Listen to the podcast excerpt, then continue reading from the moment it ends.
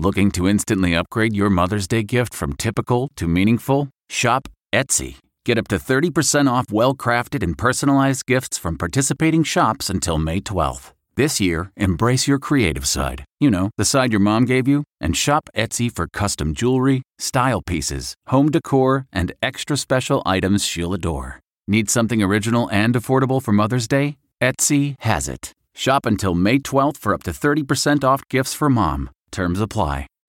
Reporter's Notebook with David Begnaud. In an interview today on MSNBC, Miles Taylor, who is a former chief of staff at the Department of Homeland Security, said that in 2017, right after Hurricane Maria, President Trump expressed deep animus toward the Puerto Rican people, saying that the island was dirty and the people were poor, and he wanted to swap Puerto Rico for Greenland. Now, Miles Taylor's a Republican. He recently endorsed Joe Biden for president. So his comments could be seen as political, and it's unclear why he waited so long to tell these stories. It also should be noted that Elaine Duke, who's a former secretary at the Department of Homeland Security, told a similar story about the president wanting to swap Puerto Rico for Greenland, and she told that story last year.